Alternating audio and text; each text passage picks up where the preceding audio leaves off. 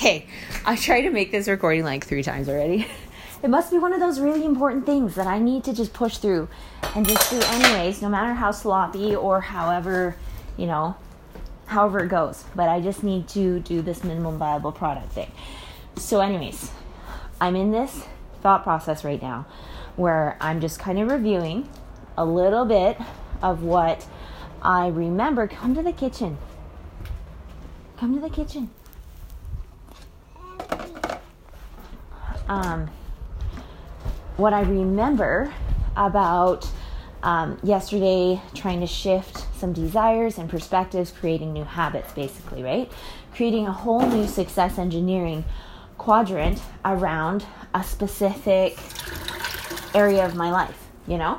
So I, I did that yesterday, and as I was shifting in that mentality, it became a thing at the end of the day, not necessarily connected with those things, but potentially, right? Because I was kind of laying the foundations for wanting change to happen, right? So as I was already in that mode, yeah, this is for soy sauce later after we clean up. So after being in this mode for a little bit, then at the end of the day, I was like, okay, but honestly though, like there's some things that's going on right now in my life, my kids' life, you know our our interaction with our community as well as our educational path all of those things. Something is just a little bit off right? I can feel like if we continue in this path it's just going to lead to further lead us further into a path where we end up and we're like why? How? What? Like how did we get here basically right? Versus you know, ending up into a path of like, oh, I'm so glad I made those choices, right? I'm so glad that fill in the blank. Um, so, you know, there was some of that. Um, and I was just kind of feeling like, so then what, right? Do I switch boards? You know, do we switch our environment that way? Do, like, what needs to happen? And I was really fixed on that for a little bit. I was like, oh, yeah, da, da, da, that's what we need to do. But then as I pondered even further this morning again, it became really clear where it's like, but at the end of the day, regardless of what board I'm choosing, regardless of whatever, at the end of the day, it's the parents, right? It's the parents and their own success engineering map and how that looks and how it coincides with what they're doing. And basically, then is it a thing to be like, now, is there a board necessarily that would fit in being able to encourage this quadrant machine to work for this parent, for this family, for these kids the most, right? That would be the most receptive, that would be the most um, supportive and and um, give that space for that innovation, give that space for that level of living their learning lifestyle, basically, right? And so that's kind of what I'm working with now is like coming into this place of okay, so that is what I'm working with actually, right? It's like regardless of whatever board I'm with, really, because at the end of the day, I might just choose no board, right? Because at the end of the day, I just need to not be connected with people where I feel like I need to behave in a certain way so that other people will give me um, certain benefits or certain um, certain supports or certain things, especially when those behaviors are not really in alignment with being supportive of my nature, my energy type, my my the strengths that I'm working on strengthening, right? You know, and then there's the other part of me being like, okay, but like in being involved with this kind of environment and culture, are they helping encourage any habits though and any kinds of things that I actually do want to improve, right? I have to question those things, you know, because I woke up today and I was basically had a prayer in my heart being like, okay, I think I'm piecing together all of these pieces, you know, with this one group of people, the, you know, Gottman John Gottman is this author about marriage, those kinds of things. And something that he mentioned has stuck with me all this time, it's something I'm still pondering. This idea that anytime someone has a problem in a relationship, it's either a perpetual problem or it's a solvable problem, right? So they say, hey, solvable problems are things where it's circumstantial, right? In this kind of circumstance, this becomes a problem. So how can we fix that for that specific circumstance, right? Whereas if we have a solve a, a perpetual problem, that is typically connected I think they, they mentioned it in the book or the course or something that is typically connected with something to do with how they were raised, right? So it, it, it is a perpetual thing because that's their natural default. That's how they were nurtured. That's just, that is basically, yeah, like that is part of that makeup. So it's something that people need to, in some ways, relax about um, to the point where they can just realize that one of the steps in in some way not solving a perpetual problem but in addressing sol- like perpetual problems is to open the dialogue about it. So that you can open the fresh air and allow for the, those things to not be so much of a stress trigger point but uh, we're managing it you know? Because we're talking about it we're we're starting the process right? They don't go into the details of the next steps right? So so what happens after you dialogue it right? They just say to dialogue it right? They don't go into the details of you know what all the other stuff that i know about like growth mindset kind of things or like eternal learning and eternal miracles and and working with heavenly father's ability to to change hearts and you know to to just allow for so much movement and so much miracle of of things transforming, of things metamorphosizing, right? And so that's that's where that's at. So so then in gathering my thoughts on all of these things, plus so then I was in my bedroom just kind of praying. I'm like, so what do I do? Because I realized that there's this like perpetual thing. This is how I was raised, or you know, any person that's a certain way, it is how they were raised. So they, they act out in specific ways because that's how they were raised. So then what do we do with ourselves when after that equation has happened? Like, do we just do we just stay where we were from where we were raised? Or what?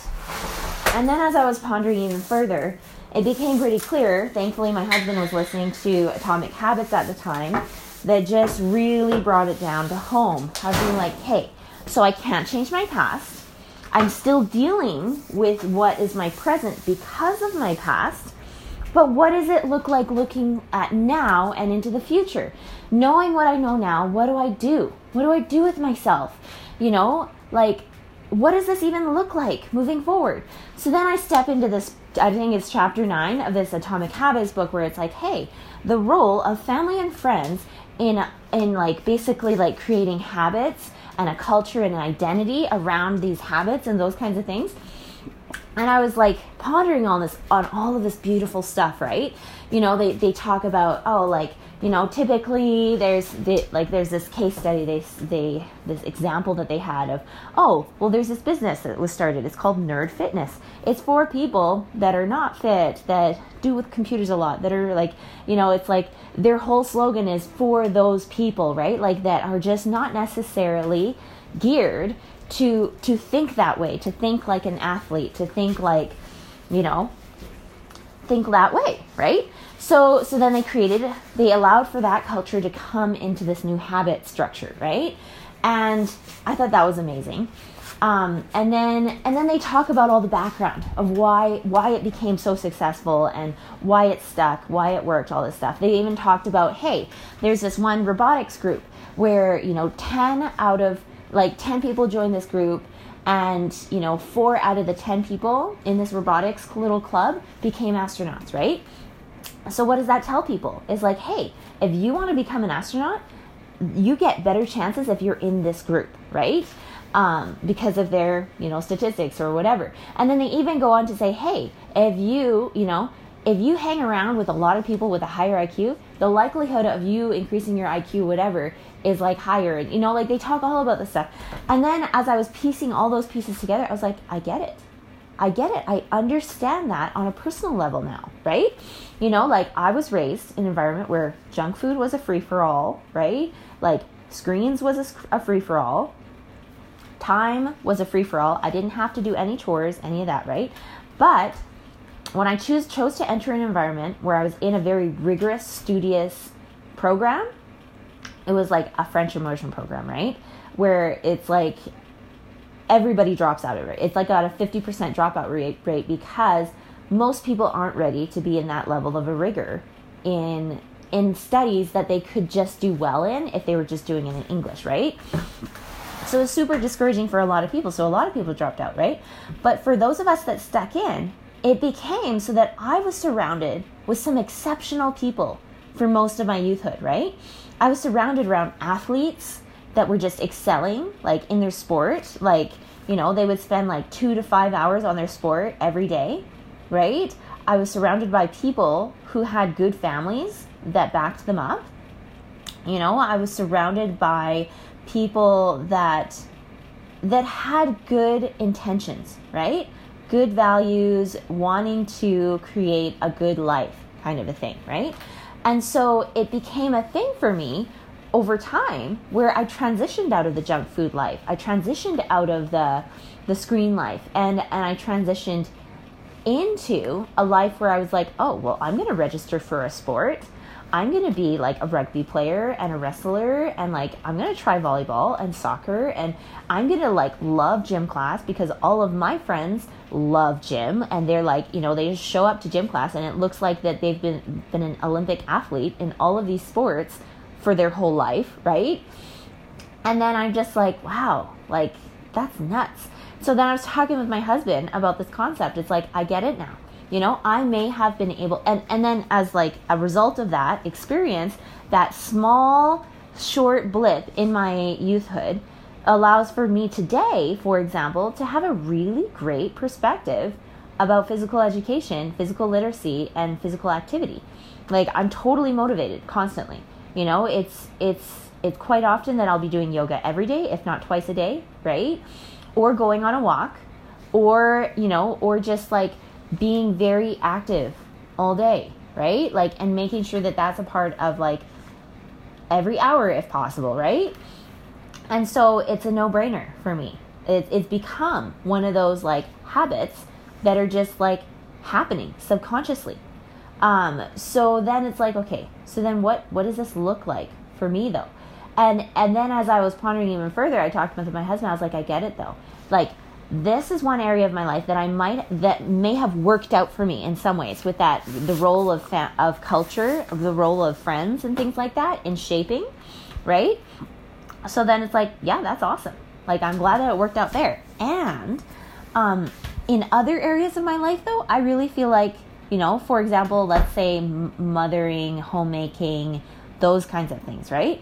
I kind of feel like I, you know, it was the Olympics, right? Let's just pr- talk, say family and, and homemaking and mothering is all the Olympics, right? It's like everybody else, I feel like, was trained for the Olympics. And then I show up because I just signed up and they let me in. And so everybody else is like, you know, out of the gates, getting their gold medals, just totally rocking their socks, like rocking everyone's socks, right? And here I am just like kind of like stepping forward be like ah i'm just learning how to do olympics for the first time. They just let me in because they said that i was okay to just come in right? Um, but like i'm not i'm not where everyone else is right? And i used to be of a sort where i was like i'm so out of place I'm such a misfit. I really shouldn't have signed up for this. I don't even know why I'm here, right? Like, and you know, all of those kinds of things. But then at the end of the day, it's like, no, but I, I'm not going to turn around. I still feel like there's value in me being here and trying, right? That's all I got is a willingness to do this, right? And then after, you know, being exposed to some of the success engineering stuff, some of the atomic habit stuff, it's become really clear. Plus, like Start with Why is another book that we read recently. It's become really clear that I get it now. I understand why I'm signed up for these Olympics and why it's going to work out. Because over time, it's gonna it's gonna work for me, right? It's like the slight edge principle, right? It's the habits. It's me choosing to be in this environment choosing to be in an environment with lots of good moms around me, choosing to be in an environment where all my kids can be exposed to all of these beautiful moms around me, right? Choosing to be in an environment where, you know, if I want to become a good mom, homemaker, these kinds of things, I need to be surrounded by others who are of that mindset to to who have already excelled in that area or who are striving towards that as well, right?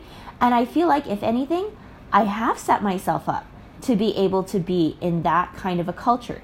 That I have a friend culture that is learning minded, that is, you know, whole whole body, whole well-being minded, right? And so I might feel like I'm falling short in all these areas.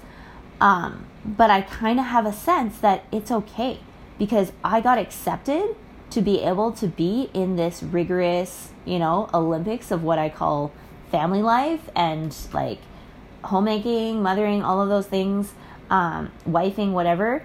Um, and and it's okay for me to stay in this environment and I'm, I'm welcome to continue in this path so long as I'm ready to to just keep keep walking forward keep trying right like I totally fit in not just because I'm getting the gold medals but because I'm here right so that was really nourishing to my heart and spirit to be like okay I get it now. That is it. That is it. It's like I don't have to feel sad about feeling like, oh, I didn't have this culture, whatever, building me up in the past so that I can experience this in the present. I can feel excited that now that I know what I know, I can build the present so that in the future, there is that culture, right? There is a, a strong culture that is available and open and ready so that people do not have to struggle as bad as I did, I guess, to like be ready for their own Olympics, right? Um, and I don't exactly know how that will all look yet, but I have a very strong belief that I can do something, right? I can do something so that the the greeny beginner doesn't have to be so greeny, right? That can they can feel like wherever they're at is totally awesome because they they chose. They chose to be on this path. They chose to to show up, right? And and showing up does a lot, right? Showing up means being an active participant in this culture of of reaching towards these goals, right? And and they can help and support each other and it's amazing. And so yeah, that's kind of where I'm at with that right now.